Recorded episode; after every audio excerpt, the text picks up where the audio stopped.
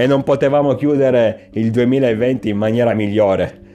3-2 alla Lazio a San Siro e Milan conferma il primo posto in classifica, i cugini interisti anche questa volta devono accontentarsi di stare sotto. Già pregustavano lo sorpasso, invece Teo Hernandez al 92 minuto ci ha portato a casa tre punti fondamentali importantissimi. Ma tanto gli interisti sono abituati a prenderselo nel culo, quindi una volta in più, una volta in meno, non penso che li cambi la vita. Quindi 3-2 contro una Lazio forte, una Lazio pericolosa, sempre considerato la squadra di Inzaghi, almeno negli 11 iniziali, una formazione di tutto rispetto. Sapevamo che non sarebbe stato facile anche perché, e soprattutto, a noi mancava mezza formazione. Ricordiamo che non c'erano Ibra, Chiaia, Benasser e Chessy, quindi centrocampo titolare e due dei centrocampisti più forti in, circola- più forti in circolazione. Mancava anche Gabbia eh, perciò sicuramente una squadra, abbiamo messo in campo una squadra con tante defezioni, ma nonostante tutto abbiamo fatto la nostra partita, siamo riusciti a portare a casa i tre punti, perché abbiamo, ormai abbiamo capito che la nostra, uh, la nostra formazione ha un'identità, ha delle idee, ha un gioco. Quindi comunque chiunque entri in campo farà sempre un'ottima figura. Poi è normale, se giochi con i titolari, se giochi con gente come Benasser e Ibra, ad esempio, tutto diventa più semplice. Però alla fine ieri i loro sostituti non hanno fatto rimpiangere più di tanto appunto i titolari. Partita difficile, partita che in realtà si era messa molto bene nei primi 20 minuti, dopo i primi 20 minuti. Passiamo in vantaggio con Rebic su calcio d'angolo, finalmente il croato si sblocca e trova la prima rete in questa stagione. Pochi minuti dopo raddoppia Cialanoglu su rigore, sempre l'asse Rebic Cialanoglu, il croato si procura un calcio di rigore per un fallo di mano di un difensore laziale. E il turco spiazza Reina.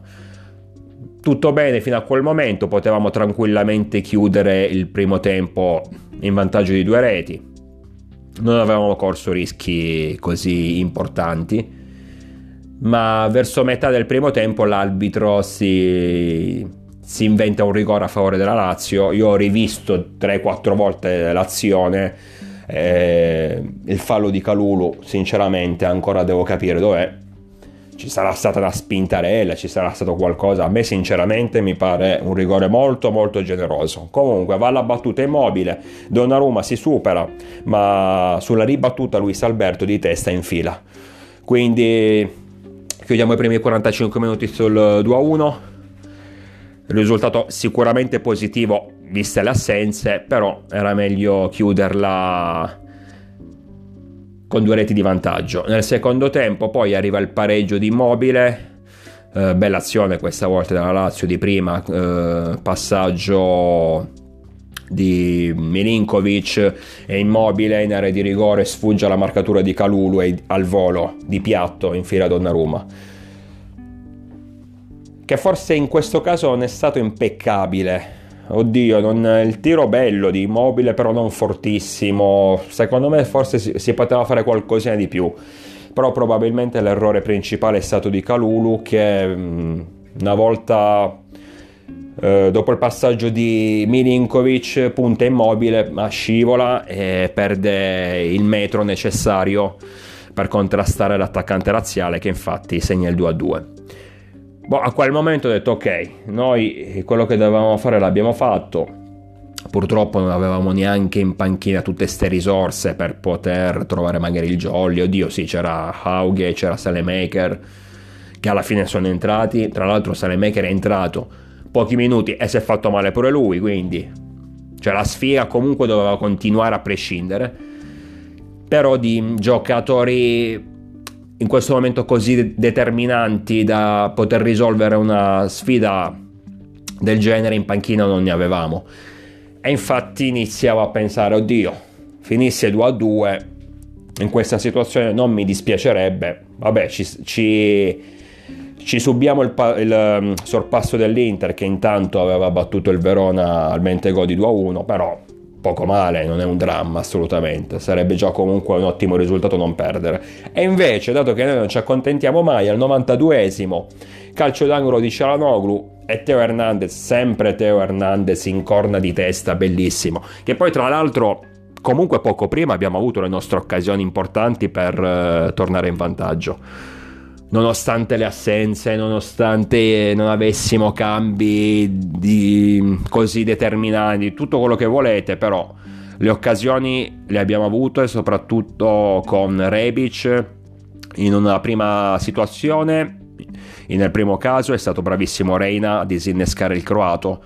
Nel secondo caso Rebic a tu per tu col eh, portiere spagnolo ha angolato un po' troppo la palla che è uscita fuori di pochissimo. Ehm, ma alla fine comunque il 3-2 l'abbiamo trovato, 92esimo minuto, calcio d'angolo di Cialanoglu, Teo Hernandez di testa, grande Teo, quarto gol in campionato, sempre più determinante, sempre più leader, sempre più miglior terzino sinistro, ma miglior terzino in generale al mondo, assolutamente, una, una crescita esponenziale di questo ragazzo mostruosa. Vittoria che vale vittoria soprattutto perché l'abbiamo ottenuta in una situazione davvero difficile dove ci mancavano tanti giocatori eh, dove abbiamo dovuto inventarci praticamente una formazione anche perché poi alla fine siamo riusciti a recuperare Rebic e, Tonali. Meno male per il croato soprattutto perché è stato decisivo eh, ma non erano comunque al meglio, considerando più tutte le, altre assenze. Come detto, proprio perché deve sempre piovere sul bagnato, entra, Saleme, entra Castilejo al, pas- al posto di Salemaker e si fa male pure lui dopo pochi minuti, indurimento muscolare, quindi c'erano tutti i presupposti, c'erano tutti gli alibi anche per accettare la sconfitta. Io sinceramente l'avevo messa in conto, mm, senza, cioè con i titolari, con i vari Ibra e compagnia bella, sapevo benissimo che ce la potevamo giocare contro la Lazio, anzi eravamo pure superiori. Però con una formazione del genere so che sarebbe stata dura anche perché la squadra di Inzaghi, a parte il fatto che a San Siro si esalta sempre, che sia Milano-Inter, ma l'ho detto negli 11 allora a me, non, a me non, non, spaventa nel lungo periodo la Lazio infatti secondo me non, non, giocherà per il quarto posto. Poi magari mi sbaglio mi sbaglierò ma al momento dico che non giocherà per il quarto posto. Però in partita secca è pericolosa soprattutto se può schierare la formazione migliore o comunque una formazione vagamente al top e quindi temevo molto questo match siamo stati veramente bravissimi. Non, non ho parole per uh, descrivere questi ragazzi che pur senza esperienza, uh, pur uh, in alcuni casi con dei limiti tecnici, stanno davvero dando il tutto per tutto.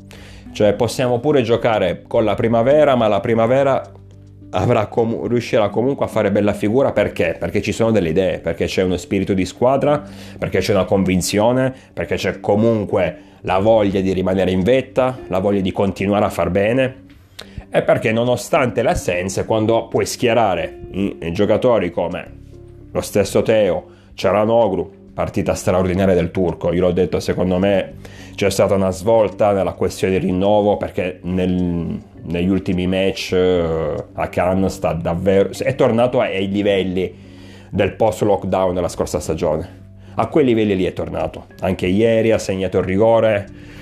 Ehm, I gol di Rebic e Teo sono andati su calcio d'angoli, eh, battuti da lui.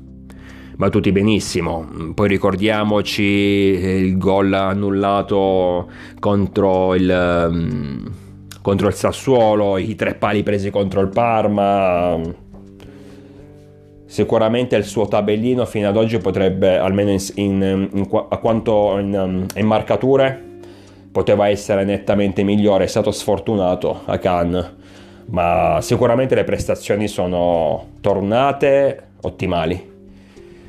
Quindi quando puoi schierare, schierare questi tre giocatori, più i soliti Calabria, ottima partita, Romagnoli che finalmente guida la difesa come vecchi tempi. Salemaker, anche lui ha fatto il suo, come al solito, grande quantità, grande corsa.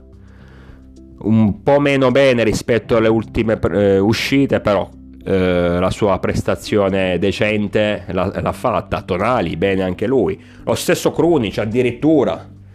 Lo stesso Krunic, non, più che altro non ha fatto danni, ha combattuto, ha picchiato, ha fatto pure lui la sua partita.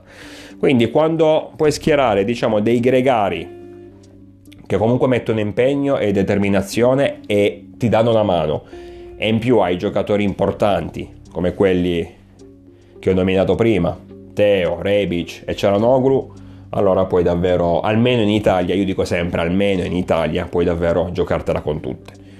E se battiamo la Lazio con una formazione così, così rimaneggiata, io non dico che ad oggi siamo la squadra più forte, Sicur- ah, sicuramente siamo la squadra che gioca meglio, sicuramente siamo la squadra che ha lo spirito migliore, ma, ma, ma per distacco rispetto anche uh, all'Inter e alla Juve che hanno una rosa più completa rispetto a noi. Quindi questo è assodato. Non dico che a livello tecnico siamo, siamo la squadra più forte, ma sicuramente siamo molto sottovalutati a livello tecnico, sto dicendo, perché ci sono giocatori che possono sbagliare delle partite per la mancanza di esperienza. Mi viene in mente esempio classico, Hauge, che eh, fino a un mese fa, praticamente due mesi fa, quando era, giocava in Norvegia. Immaginate, no? Quindi mi viene in mente lo stesso Salemaker. Adesso eh, Salemaker sembra quasi un veterano, un titolare praticamente inamovibile, gioca di continuo, spesso fa sforna ottime prestazioni, sembra un, va- un veterano. Ma ricordiamoci che lui esperienza zero lui giocava, lui neanche, cioè, l'abbiamo preso dall'Underlecht, ma praticamente neanche giocava nell'Underlecht. Quindi immaginiamo, almeno Hauge era nel Bodo Glimt, era titolare. Questo qui, Salemaker, eh, in Belgio neanche titolare era.